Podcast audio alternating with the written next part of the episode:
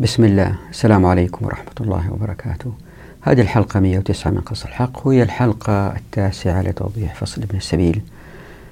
هذه الحلقة والحلقات السابقة من أول الحلقة 101 هي محاولة لإثبات أنه موارد الكرة الأرضية أكثر من كافية أنه ليس صحيح ما ذهب إليه علماء الاقتصاد أنه في ندرة نسبية لأنه هذه الندرة النسبية هي مسألة مفتعلة بسبب تطبيق الأنظمة والقوانين البشرية التي أدت إلى هذه الندرة الوهمية. هذه اللي بحاول أثبت في هذه الحلقات. غير الحلقة هذه بل باقي الحلقة القادمة وبعدها ندخل في موضوع آخر. تذكروا دائما أنه كتاب قص الحق له محور ثابت ماشي اللي هو التمكين عن طريق الحقوق في الشريعة الإسلامية وأن الإسلام صالح لكل زمان ومكان ليس هذا فقط ولكن اللي بنحاول نثبته بمرور الزمن للمستقبل كل ما كان الإسلام أصلح من الماضي. حتى نثبت هذا الشيء أنا بأخرج وأدخل. يعني مثلا تكلمنا عن العمل العسكري بعد وظيفة ديوان رجعنا تكلمنا عن الأموال والزكاة دخلنا خرجنا دخلنا تحدثنا عن الفيء وأنه الدولة ما لها أموال في الأصل وأنه ما في ضرائب وما إلى ذلك دخلنا خرجنا. هذا أيضا الموضوع اللي إحنا ماشيين فيه هو موضوع الندرة النسبية آه، ماشيين فيه ونرجع تاني إن شاء الله لعصب الكتاب. فصل ابن السبيل كله أيضا موضوع من المواضيع اللي هي متراكمة مثل فصل الشركة فصل الفصل الوصل فصل القذف بالغيب فصل القذف بالحق. كل هذه الفصول تتحدث عن العقلانية كل هذه تصب في هذا المحور اللي يحاول يثبت أنه مأساة البشر هي في الحكم بغير ما أنزل الله والتي أدت إلى إيجاد مجتمعات تلوث الكرة الأرضية مهما وصلت من رقي حضاري مثل الدول الإسكندنافية. والآن إلى إعطاء فكرة عن هذه الحلقة وهي ليست ملخص ولكن فكرة حتى يقرروا المشاهدين يستمروا في المشاهدة أو يتوقفوا. إذا تتذكروا في آخر الحلقة الماضية ذكرت أنه في ثلاثة مستويات من الموارد في الكرة الأرضية من حيث الكمية هي الشح ثم أعلى من ذلك الكفاية ثم أعلى من ذلك الزيادة. وأن الأقوال التي ذهبت أنه في ندرة نسبية ترى أن المسألة هي الأصل أنه الشح. ثم مع تقدير الله سبحانه وتعالى قد تأتي الكفاية. واللي أحاول أثبته أنا هو العكس أنه الأصل في الموارد هو الزيادة. أنه الله سبحانه وتعالى الكريم الجواد لأسباب ينقصها على الأفراد فتنزل إلى مستوى الكفاية أو أقل. حتى نثبت هذا الكلام نمر على تسع آيات تجتمع في الآيات هذه كلمتين هي يبسط ويقدر. مثل قوله تعالى في سورة الرعد أعوذ بالله من الشيطان الرجيم الله يبسط الرزق لمن يشاء ويقدر وفرحوا بالحياة الدنيا وما الحياة الدنيا في الآخرة إلا متاع. وقوله تعالى في سورة الإسراء أعوذ بالله من الشيطان الرجيم إن ربك يبسط الرزق لمن يشاء ويقدر. فنلاحظ أنه في هذه الآيات التسعة في الكلمتين هذه تأتي يبسط ويقدر. فإذا قررنا في الآيات الكلمتين يبسط ويقدر نستنتج أن الأصل الزيادة لأنه سبحانه وتعالى قدر بعد أن بسط. يعني سبحانه وتعالى عندما يقدر يعطي الناس قدر كفايتهم وهذا التقدير تقليل عن الزيادة المعتادة. فالتقدير يستحيل أن يكون من الشح لكن لابد أن يكون من الزيادة. ولإثبات هذه المسألة وخلال النقاش نمر أيضا على آيتين غير الآية التسعة هذيك. الأولى في سورة الطلاق واللي يمكن الواحد يستنتج فيها أنه الأصل هو الشح. فلناقش هذه الآية وهي قوله تعالى أعوذ بالله من الشيطان الرجيم. لينفق ذو سعة من سعته ومن قدر عليه رزقه فلينفق مما آتاه الله. لا يكلف الله نفسا إلا ما أتاها سيجعل الله بعد عسر يسرا. فنبين أنه اليسر اللي يجي بعد العسر لا يعني أبدا أنه في ندرة في الموارد. والآية الثانية اللي في سورة الفجر هي قوله تعالى أعوذ بالله من الشيطان الرجيم وأما إذا ما ابتلاه فقدر عليه رزقه فيقول ربي يهانا من هذه الآية البعض يمكن يستنتج يقول أنه الموارد فيها ندرة نسبية بدليل قوله تعالى بكلمة فقدر يعني من هذه الآيتين إلا في سورة الطلاق والفجر نثبت أن الأصل هو الزيادة وليس الشح كما يريدون أن نفهم أولئك الذين ينادون بالندرة النسبية أي أن البركة ليست علاج لشح الموارد بعد كذا نثير سؤال هل نقيض البركة الشح؟ للجواب ننظر لقوله تعالى أعوذ بالله من الشيطان الرجيم وجعل فيها رواسي من فوقها وبارك فيها وشوفوا واو بالأحمر وقدر فيها أقواتها في أربعة أيام سواء للسائلين الواو هذه وللسائلين تساعدنا في فهم المسألة للإجابة على أنه ما في ندرة نسبية. ومن الآيات أيضا التي نناقشها في هذه الحلقة قوله تعالى في سورة التوبة أعوذ بالله من الشيطان الرجيم. المنافقون والمنافقات بعضهم من بعض يأمرون بالمنكر وينهون عن المعروف ويقبضون أيديهم. نسوا الله فنسيهم. إن المنافقين هم الفاسقون. فنمر على كلمة القبض. إذا تذكرون الدكتور محمد علي القري وضع ست نقاط حتى يثبت من خلالها أنه في ندرة نسبية. ردينا على ثلاثة في هذه الحلقة راح نرد إن شاء الله على النقطة الرابعة النقطة دال. والنقاط الأولى كانت أسباب نقلية يعني من القرآن الكريم. بينما النقطة دال اللي بعدها هي أسباب عقلية. ففي النقطة دال زي ما أنتم شايفين في الشاشة بيبين أنه الأفراد لا تتوافر لهم الموارد لتحقيق كل رغباتهم وأنه في هذا إشارة إلى الندرة النسبية. فنربط هذه المسألة بالقناعة وبحديث الرسول صلى الله عليه وسلم اللي قال فيه أنه ابن آدم حتى إذا عنده واديين واحد ذهب واحد فضة لطلب الثالث فنفرق بين التمني والواقع.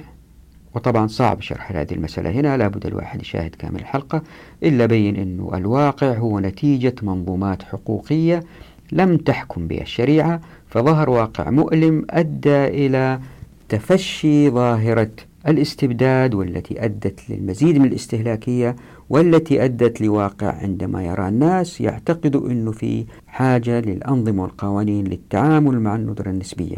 وفي نفس هذه النقطة الدكتور بيقول أن المجتمعات تعاني من عدم الكفاية لسد جميع الرغبات يعني في ندرة نسبية. نرد على هذه المسألة أيضا فأبين أنه في ندرة ظاهرية ومن خلال استعراض بعض الدول أبين أنه ما في علاقة بين ثراء الأفراد في المجتمع والموارد إلا هم يعيشوا عليها أو الموارد إلا في أوطانهم. اليابان مثال جيد مثلا دولة ما فيها موارد مع ذلك الأفراد عندهم مقدرة مالية كبيرة. بعد كده نمر على النقطة ها واللي أوضح فيها فكرتين ومنها بيستدل أنه في ندرة نسبية. الأولى أن الموارد كافية في الأرض كمجموع لكل السكان لكن الندرة تظهر إن أخذنا كل مجتمع على انفراد. فيتحدث عن ندرة الموارد المتاحة للمجتمع. والنقطة الثانية هي محدودية الوقت مثل أنه عمر الإنسان محدد أو اليوم 24 ساعة وهذه تستدعي النظر للاقتصاد من خلال الندرة النسبية. نرد على هاتين النقطتين ثم بعد ذلك نرد على النقطة الأخيرة واو والتي تتمحور حول فكرة أن فرضية المشكلة الاقتصادية في دراسة النظام الاقتصادي أهمية خاصة فهي تقدم تفسيرا قويا لظهور كثير من المؤسسات المهمة في الأنظمة الاقتصادية المختلفة. فزي ما أقول فظهور الملكية بأنواعها المختلفة وظهور نظم التوزيع التي تتبناها المجتمعات المختلفة وظهور نظام الأسعار. كل هذا كما يقول يشير إلى وجود مشكلة اقتصادية واللي هي الندرة الاقتصادية. وطبعا يستحيل سرد الرد على هذه النقاط في هذه المقدمة فاللي حب يريت يتابع الحلقة إلى آخرها. وأكد مرة ثانية أن الآية التسعة التي تتحدث عن يبسط ويقدر هي من أقوى الآيات للرد على اللي يقولوا إنه في ندرة نسبية. ملحوظة أخيرة ما حاولت أوضح في هذه الحلقة الفرق بين يقدر وقدر وناقشناها في حلقات ماضية مرينا عليها إيش معنى هذه وإيش معنى هذه. والآن إلى التوضيح. إذا تتذكروا في آية في سورة البقرة مرينا عليها وناقشناها مرارا وهي آية مهمة في هذا الموضوع وهي قوله تعالى أعوذ بالله من الشيطان الرجيم. ولنبلونكم بشيء من الخوف والجوع ونقص من الأموال والأنفس والثمرات. وتحدثنا ووضحنا معنى نقص من الأموال والأنفس والثمرات. وكنت بينت أنه هذا النقص هو ابتلاء يعني إذا هو الوضع المؤقت وليس الوضع الدائم. وأنه اللي تم ابتلاهم هم في العادة قلة أو حتى أنهم ندرة على مستوى المجتمع. يعني اللي بحاول أقوله ويا ريتكم ما تنسوا هذه النقطة. أني ما أنكر أن هناك نقص على البعض من الناس لكن أنه هذا هو الوضع الشاذ. ويمكن أنكم لاحظتوا في الحلقات السابقة أني أتلافيت استخدام كلمة يقبض أو قبض اللي هي عكس البسط. والهدف من هذا أنه أركز على كلمة ويقدر. فكنت أستخدم كلمة ويقدر تأسيا بالقرآن الكريم. فمن جوده وكرمه سبحانه وتعالى أن الآيات دائمة الجمع بين البسط وهو الزيادة وبين ويقدر وهي الكفاية. فلاحظوا كلمة ويقدر في الآيات التسعة الآتية. قال تعالى في سورة الرعد أعوذ بالله من الشيطان الرجيم. الله يبسط الرزق لمن يشاء ويقدر. شوفوا يبسط ويقدر. وفرحوا بالحياة الدنيا وما الحياة الدنيا في الآخرة إلا متاع. وقال تعالى في سورة الإسراء أعوذ بالله من الشيطان الرجيم. إن ربك يبسط الرزق لمن يشاء ويقدر إنه كان بعباده خبيرا بصيرا. وقال تعالى في سورة القصص أعوذ بالله من الشيطان الرجيم. وأصبح الذين تمنوا مكانه بالأمس يقولون ويك أن الله يبسط الرزق لمن يشاء من عباده ويقدر. لولا أن من الله علينا لخسف بنا ويك أنه لا يفلح الكافرون. وقال تعالى في سورة العنكبوت أعوذ بالله من الشيطان الرجيم. الله يبسط الرزق لمن يشاء من عباده ويقدر له. إن الله بكل شيء عليم. وقال تعالى في سورة الروم أعوذ بالله من الشيطان الرجيم. أولم يروا أن الله يبسط الرزق لمن يشاء ويقدر؟ إن في ذلك لآيات لقوم يؤمنون. وفي سورة سبأ في آيتين الأولى قوله تعالى أعوذ بالله من الشيطان الرجيم. قل إن ربي يبسط الرزق لمن يشاء ويقدر ولكن أكثر الناس لا يعلمون. وفي آية ثانية أعوذ بالله من الشيطان الرجيم. قل إن ربي يبسط الرزق لمن يشاء من عباده ويقدر له وما أنفقتم من شيء فهو يخلفه وهو خير الرازقين. وقال تعالى في سورة الزمر أعوذ بالله من الشيطان الرجيم. أولم يعلموا أن الله يبسط الرزق لمن يشاء ويقدر إن في ذلك لآيات لقوم يؤمنون. وقال تعالى في سورة الشورى أعوذ بالله من الشيطان الرجيم. له مقاليد السماوات والأرض يبسط الرزق لمن يشاء ويقدر إنه بكل شيء عليم. فلاحظوا في جميع هذه الآيات تأتي الكلمتين يبسط ويقدر.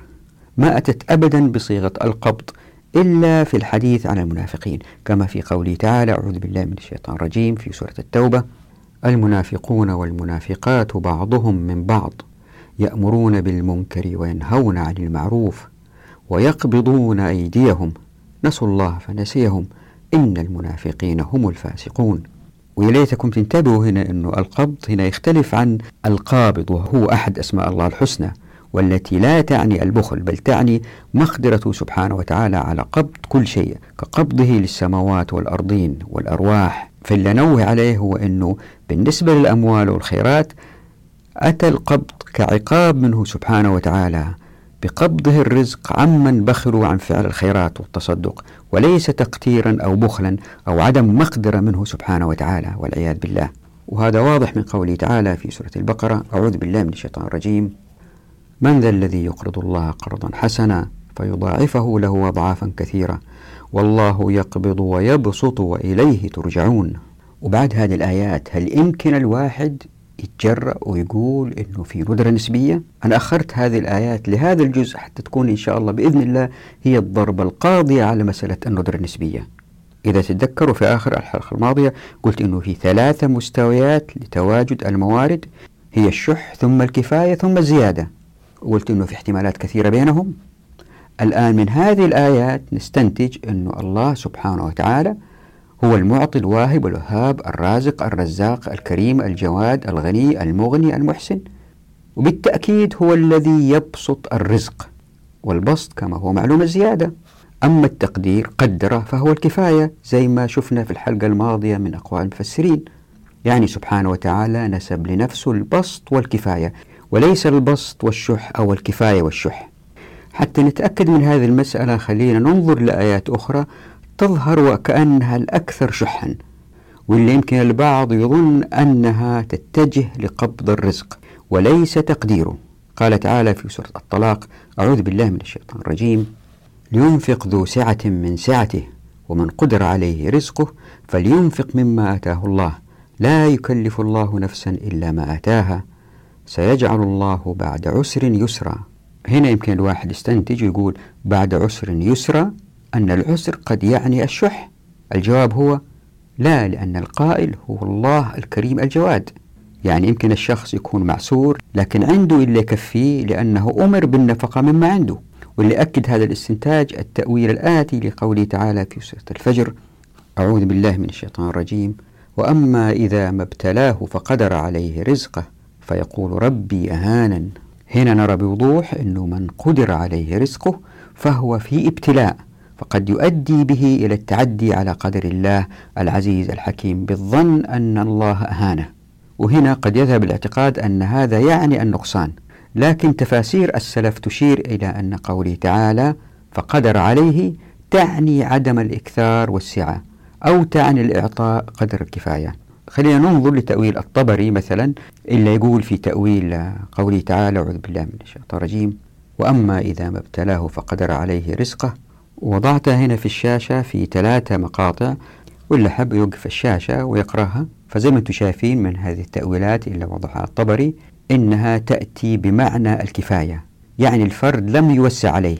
طيب يمكن واحد يقول بس يا جميل ما في مفر أنه بعض التأويلات ذهبت إلى أنه قوله تعالى فقدر عليه تعني الضيق في الرزق.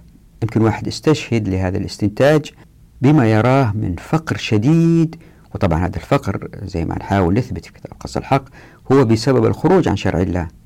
فالواحد لما يرى هذا الفقر الشديد ويستشهد بالتفسير اللي وضعته هنا في الشاشة للبغوي هذا كمثال طبعا. وأما إذا ما ابتلاه بالفقر فقدر عليه رزقه قرأ أبو جعفر وابن عامر فقدر بتشديد الدال وقرأ الآخرون بالتخفيف وهما لغتان أي ضيق عليه رزقه. وقيل قدر بمعنى قتر وأعطاه قدر ما يكفيه. فيقول ربي أهانا أذلني بالفقر. طيب يمكن الواحد من هاتين الآيتين اللي تحدثت عنهم الأخيرتين إلا في سورة الطلاق والفجر الواحد يمكن يستنتج أن البركة هي لمعالجة الشح. وأن الشح بالتالي هو الأصل في الموارد في نظر المتقبلين لنظرية الندرة النسبية. مرة ثانية وأن الشح بالتالي هو الأصل في الموارد في نظر هؤلاء الاقتصاديين. الجواب هو كالآتي لا ننسى أن هذه الحالات العسرة هي الاستثناءات كما ذكرت مرارا وأن هذا الإعسار يقع على الناس ولا يقع على الموارد الطبيعية زي ما بينا في الحلقات الماضية. يعني إذا كان معظم الناس في خير فلا بد أن تكون البيئة الحاضنة لهم مليئة بالخيرات كيف؟ للتوضيح أقول خلينا نقول أنه نقيض البركة هو الشح ونسأل البركة في ماذا؟ هل البركة فيما على الأرض من خيرات أم أن البركة فيما عند الناس؟ للجواب خلينا نرجع للآية اللي استشهد فيها الدكتور القري أي لقوله تعالى في سورة فصلت أعوذ بالله من الشيطان الرجيم وجعل فيها رواسي من فوقها وبارك فيها و شوفوا واو بالأحمر وقدر فيها أقواتها في أربعة أيام سواء للسائلين. لاحظوا حرف العطف الواو تفصل بين وبارك فيها و وقدر فيها أقواتها. يعني عندنا حاجتين أو شيئين يكونان مختلفين وهدول الشيئين مختلفين في جوانب ومتشابهين في جوانب أخرى لوجود حرف العطف الواو. والله أعلم. فلأن البركة والتقدير متضادين بالنسبة لمن يقولون بالندرة النسبية فهذا قد يعني أن خطاب البركة هو للأرض بينما خطاب التقدير هو للناس. وبكذا فالآية تقول بوضوح بأن البركة قد وضعت في كل الأرض بدليل قوله تعالى وبارك فيها وبكذا يكون الاستنتاج أنه ما في دليل من الآية على شح الموارد. وهذا الاحتمال الأول للتأويل. في احتمال آخر ألا وهو أن المعنى يتجه إلى أنه سبحانه وتعالى بارك الأقوات مع حساب كميات هذه البركة بتقديره هو وبعلمه لتلبية الطلبات للسائلين والتي يعلمها سلفا لأنه عالم الغيب والشهادة. أي أن وقدر تعني أنه قد قسم بحكمة. وهنا يكون الاستنتاج أن كل من البركة والتقدير ليس المقصود بها الأرض بل المقصود هم الناس.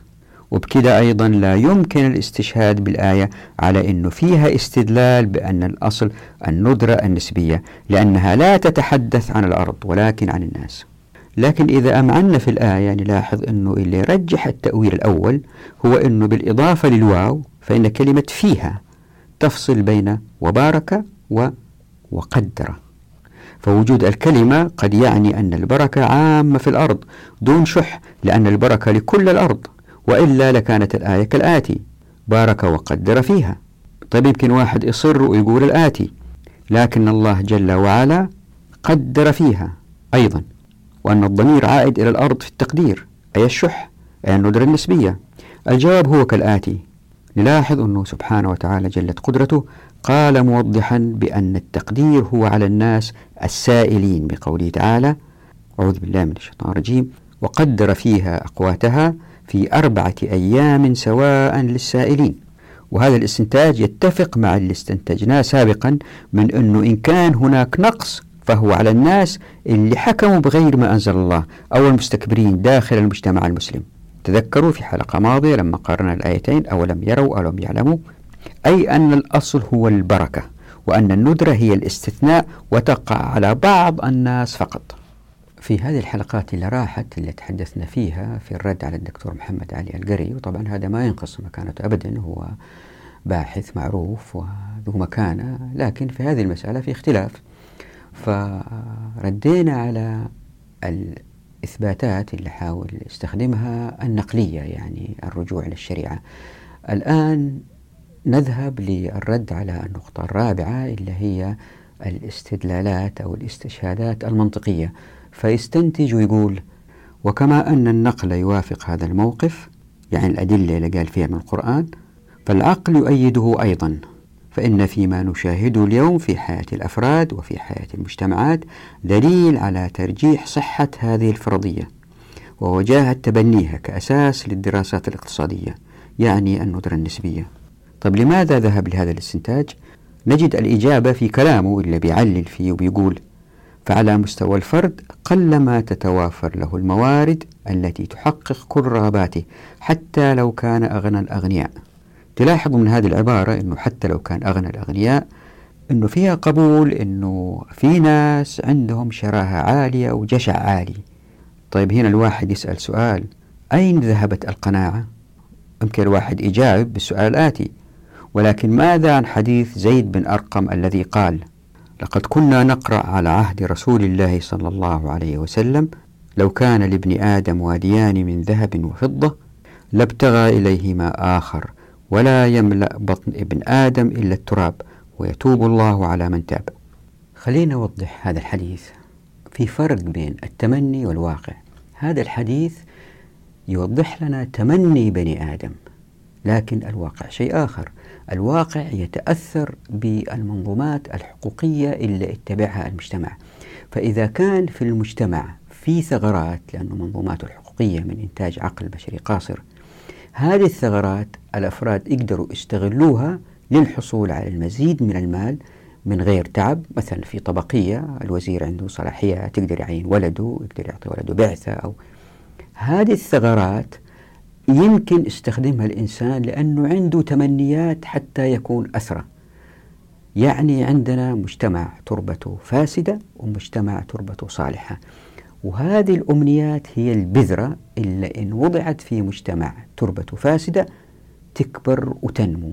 وإن وضعت في مجتمع تربته صالحة إن طبقنا مقصوصة الحقوق لن تستطيع هذه البذرة أن تنمو. ليه؟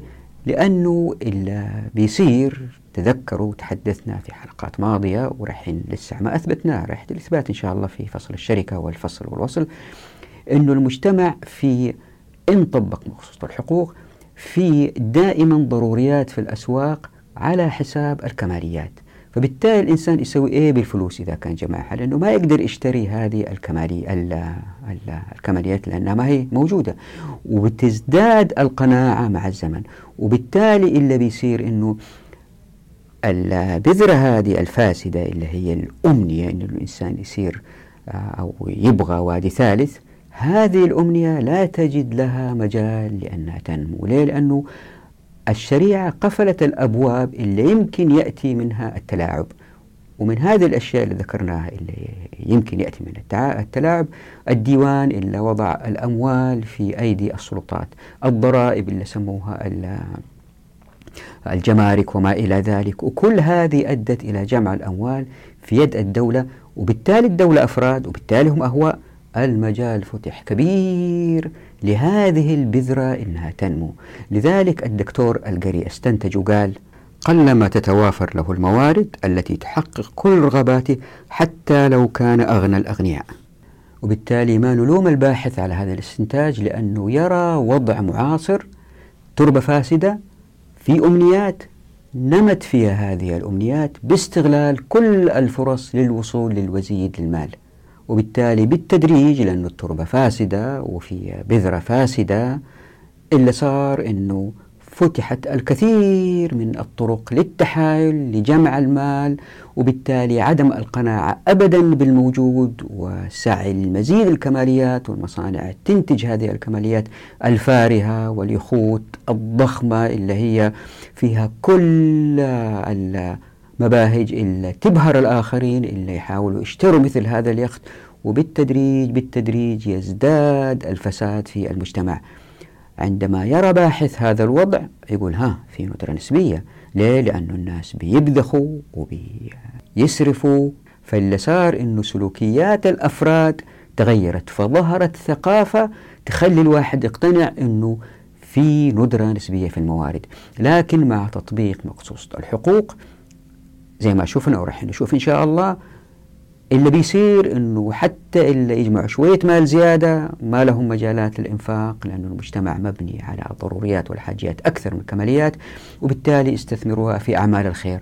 وبالتالي البذرة هذه أو الغرائز البشرية اللي آه، خلقها الله سبحانه وتعالى في الإنسان إنسان يحب أنه آه، يحسن مكانه إنسان يحب أنه آه، يزود عقاراته الإنسان يحب أنه الآخرين ما يتدخلوا في شؤونه الإنسان يحب أنه يفرض قيمه على الأشياء اللي يملكها في عدة إن شاء الله سنتحدث عنها تحدثنا عنها سابقا وإن شاء الله في فصل البركة نتحدث عن المسألة أنه في غرائز إنسانية الله وضعها في الإنسان. هذه الغرائز توجد مع الزمن إذا كانت التربة صالحة توجد ثقافة جيدة. لاحظوا لما أتحدث عن ثقافة واحد دائما يقول لي الثقافة هي المهمة. الثقافة تتبلور بالحقوق. إذا كانت مقصوصة الحقوق هي التي طبقت الثقافة عند الناس تصير الجد والعمل بإخلاص وعدم الغش وعدم الكذب والإنتاج بإتقان. لكن إذا كانت البيئة فاسدة من عقل بشري قاصر إلا بيصير أنه ثقافة الناس تتغير وتصير مبنية على الغش وإهمال العمل والتأخر في الأداء والذهاب إلى العمل متأخر. أساسا لو طبقنا الشريعة ما في ذهاب العمل مبكر متأخر وأكثر الناس يشتغلوا في أشغالهم يعني. في آه، أجراء مأجورين على أعمال يقوموا فيها لأنه نظام الاستعباد ذهب ما هو, ما هو موجود. فاللي بيصير أنه الثقافة الإنسانية تتغير بتطبيق مقصوصة الحقوق وعندها ما يقدر باحث يستنتج أنه في ندرة نسبية. هذا الضحط السابق آه، ينطبق أيضا على استنتاج الدكتور الآخر من أنه عدم الكفاية ينطبق أيضا على المجتمعات الطموحة. فبيقول في النقطة دال في الجزء الآخر وسأقرأ الآن وكذلك المجتمعات فإنها تعاني من عدم كفاية الموارد لسد جميع الرغبات. ولذلك صارت التنمية الاقتصادية إحدى التحديات المعاصرة لكل مجتمعات العالم. وما التنمية إلا محاولة لتحسين نوعية الموارد الاقتصادية برفع كفاءة الإنتاج وزيادة كمية تلك الموارد حتى تحقق مستوى أعلى من المعيشة لأفراد المجتمع.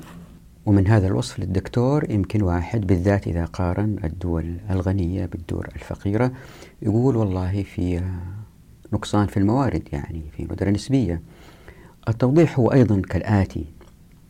إذا واحد نظر للشعوب يجد أنه في شعوب ما عندها موارد أبدا زي اليابان تستورد كل شيء مواد خام تستوردها من الخارج وبالتالي تصنع وتنتج. وضع الأفراد فيها ماليا جيد. وفي دول أقل نوعا ما مثل إيطاليا مثلا دولة غنية في أفرادها مواردها أقل من اليابان لكن تستخدم الموجود وتستورد. وفي دول آه، أقل شأنا مثل ماليزيا تستورد القليل والموجود عندها أيضا تصنع منه فالفرد وضعه جيد. وفي دول ما تنتج وعندها خيرات كثيرة مثل الدول النفطية. وفي دول معدومة فقيرة مثل الدول الأفريقية لأنها مسروقة من الدول الاستعمارية. فإلا ينظر لهذه الدول يلاحظ أنه ما في علاقة شديدة بين الموجود في الكرة الأرضية تحت أرض الناس وبين آه، وضعهم المالي. فإلا صار أنه في منظومات حقوقية استخدموها أوجدت هذه المخرجات. ففي اليابان يوجد شخص مطحون يشتغل ليل نهار برغم أنه ما في موارد وإنتاجية عالية مواد مصنعة منتجات. وفي دول آه ترمي الناس في الشارع مثل أمريكا الفقراء اللي ما يقدروا آه يجدوا عمل. وفي دول آه عندها موارد كثيرة والطبقة الحاكمة مدللة جدا لم تكن فاسدة والشعب آه جزء جيد منه مدلل. وفي فقراء.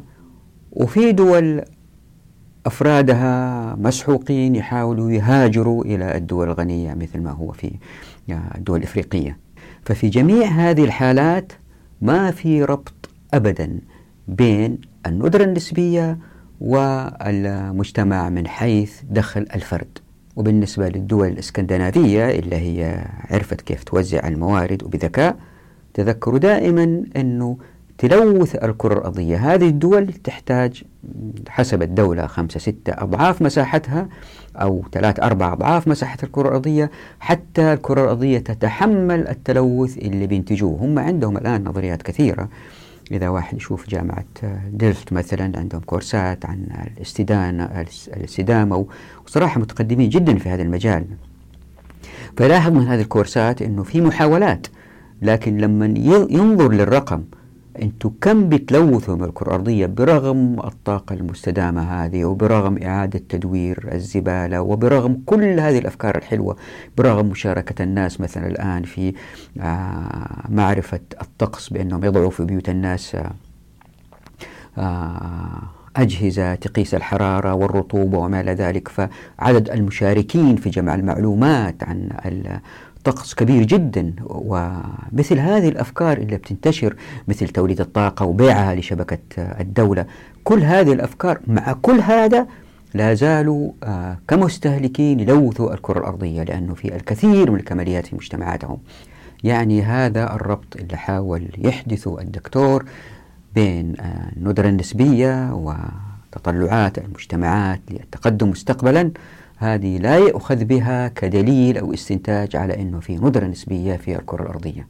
وأذكر هنا أنه الحلقات الأخيرة من فصل القذف بالغيب تحدثنا فيها عن الضروريات والحاجيات والكماليات وتحدثنا عن حال الأفراد في تلك المجتمعات من آلام وأمراض وتعاسة وتحدثنا عن تحقيق الذات والمسائل هذه. إذا الواحد وضع هذه المسائل كلها في اعتباره يستنتج أنه إذا في ندرة في الموارد فهي ندرة ظاهرية بسبب عدم تطبيق مقصوصة الحقوق. وأنه إن طبقنا مقصوصة الحقوق زي ما راح نشوف إن شاء الله في هذا الكتاب لن تظهر الندرة النسبية أبدا. طيب يمكن واحد يقول لي طيب هو الصومال يعني فقيرة جدا. أقول الآتي خذ السودان مثلا بلد فيها كل الخيرات حتى فيها جبال فيها مناظر طبيعية خلابة. واحد يقول السودان يتذكر طوالي مراعي ويمكن مناطق صحراوية. لا فيها مناطق جذابة وجميلة جدا. رأيت بعض الصور الباهرة. بكل هذه الخيرات السودان في الترتيب العالمي تعتبر من حيث دخل فرد من الدول الفقيرة. الصومال الوضع أسوأ ليه؟ لأن الناس الموجودين فيها ما يقدروا يهاجروا منها لأي مكان آخر محبوسين جوا أرض نحن لم نرى بالمعرفة الموجودة عندنا إيش يمكن توجد فيها من خيرات لكن إن كان آه ما في حدود بين الدول زي ما راح نشوف إن شاء الله في هذا الفصل وللناس الانتقال الناس اللي في الصومال هؤلاء يذهبوا إلى مناطق أخرى ويصيروا إضافة لتلك المنطقة اللي هم فيها يصيروا ذخر لتلك المنطقة لأنها تكون أيدي عاملة تؤدي للمزيد من الإنتاج والمزيد من الثراء للأمة. فدائما الحبس في مكان معين يؤدي إلى فقر هؤلاء زائد أنه إحنا ما بنكتشف إيش فيه في تلك الأرض. لكن إن كان زي ما رح نشوف إن شاء الله في هذا الفصل الحدود مفتوحة في الأمة كلها وما في حدود والناس يتنقلوا إلى أماكن الخيرات. وعندما تكثر المعرفة في تلك المنطقة ويكون في ثراء يأتوا بعض المخاطرين للبحث عن الموارد لهذه المناطق اللي هي جدباء ويبحثوا ويجدوا شيء ما خطر على بالنا. وبالتالي تزداد الكرة الأرضية خيرات. تذكروا هذه المسألة.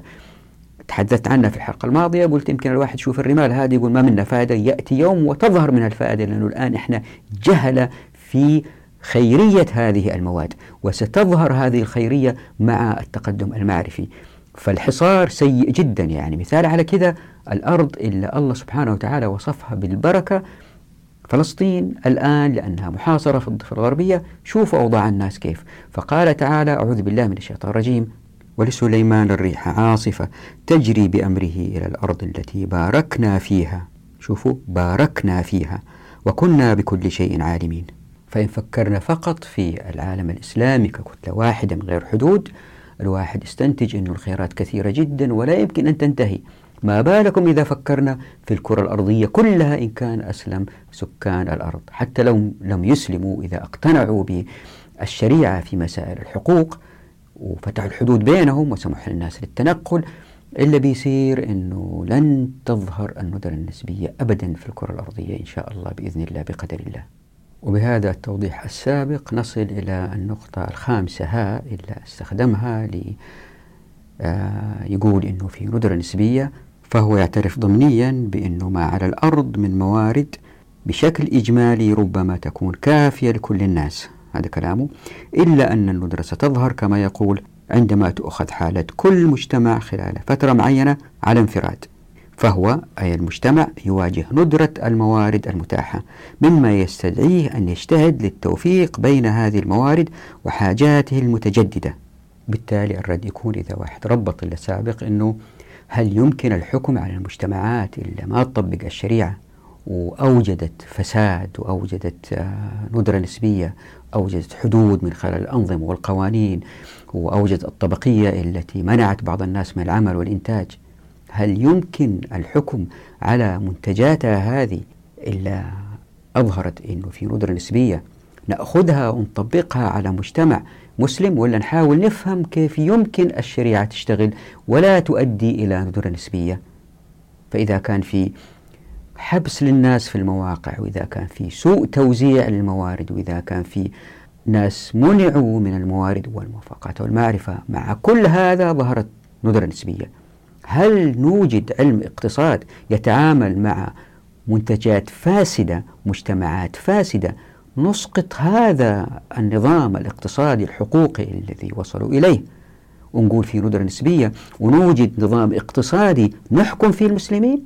وبالنسبة للنقطة ها واللي أستدل فيها على أنه في ندرة في الموارد واللي بيقول فيها بأنه لأن وقت الإنسان في حد ذاته محدود فهو إن حاول تسخير الموارد المتاحة فلن يتمكن لمحدودية وقته.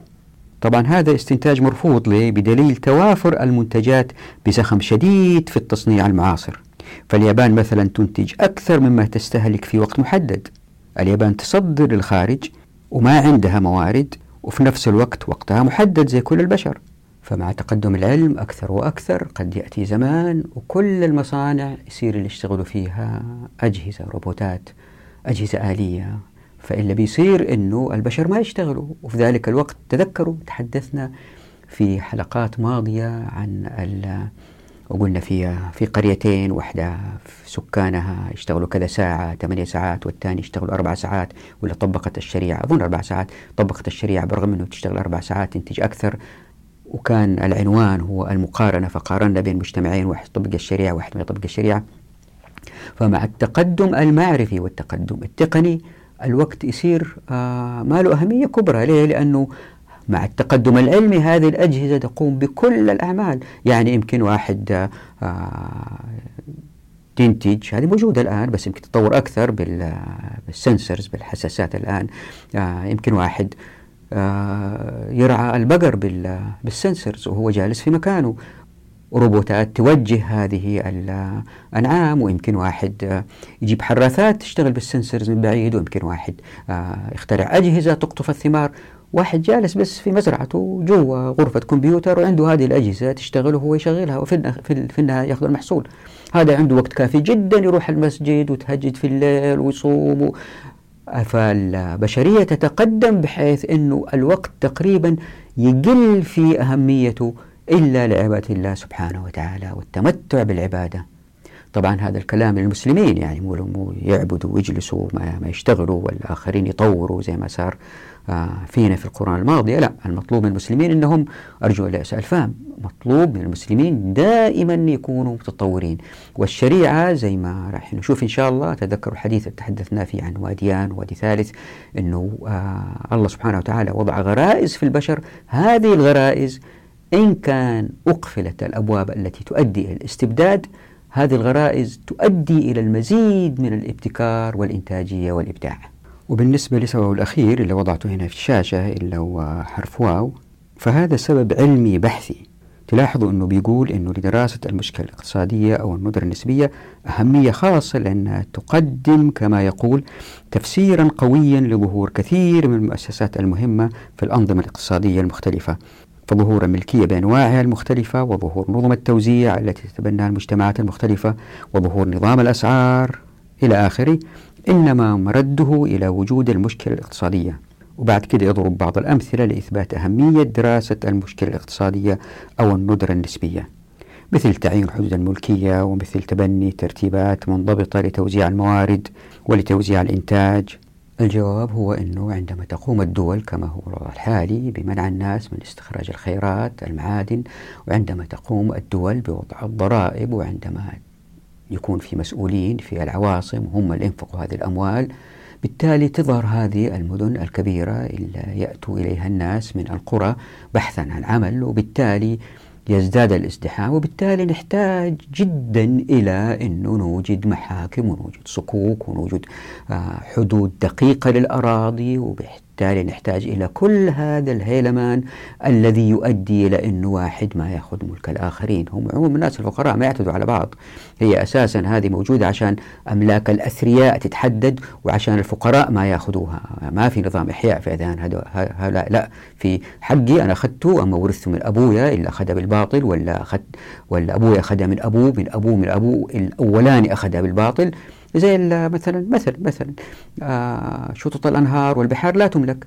هذه المباني اللي هي على شطط البحار كيف جاءت لأصحابها؟ ورثها من أبوه من أبوه. في البداية واحد أخذها بالباطل. وبالتالي نحتاج نظام آه حقوقي في المحاكم حتى نحدد هذه الأراضي حماية الأثرياء.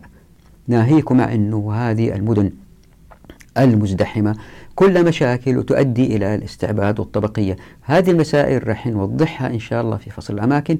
وهذا مثال على أنه كيف ما نحتاج الأنظمة التي تحدد الملكيات لأنه في الشريعة هي موجودة هذه موجود في كتاب عمارة الأرض اللي حاب يقرأها. آه الناس الناس بالشهادة شهود شاهد شاهدين. والشخص اللي يملك عقار هو له ما يحتاج صكوك ما يحتاج أوراق تثبت لأنه يد عليها.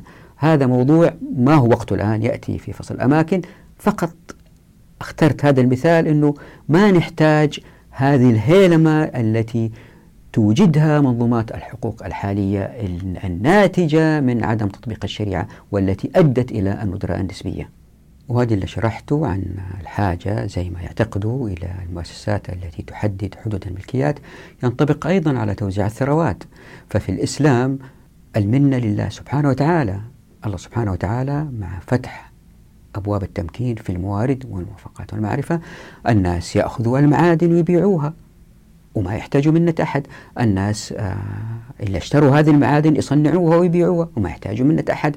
والناس التجار اللي اشتروا هذه المنتجات وينقلوها من مكان لمكان من غير حدود من غير جمارك. أيضا وضعهم الحال المالي جدا جيد. والناس اللي عندهم مزارع والناس اللي عندهم مراعي. الكل شغال وينتج. وما نحتاج المؤسسات التي تضعها الدولة إلا تأخذ الضرائب من الناس وتبغى تريد إعادة توزيعها ويطلع المسؤولين في النص هنا ويقولوا نحتاج الأنظمة والقوانين عشان نعرف كيف نستثمر هذه الأموال بطريقة أفضل وتظهر السرقات وتظهر هذا في العالم المتخلف في العالم العربي في العالم اللي هو متقدم معرفيا. صناعيا. أقصد وليس معرفيا بالضرورة صناعيا علميا يعني في العلوم التقنية. هذه المجتمعات بتلوث الكرة الأرضية وبتوجد الطبقات التي لا تنتج إلا هم وغم رغم أنه لا نرى ذلك لأنه زي ما دائما نقول هم أعور وإحنا عمي لأنه ما طبقنا الشريعة. الإسلام يوجد فرد مفتح لا هو أعور وله أعمى. وبالتالي لن نحتاج هذه الأشياء اللي قال عليها الدكتور من مؤسسات وما إلى ذلك. وبالتالي لن تظهر الندرة النسبية زي ما ذهب كثير من الاقتصاديين.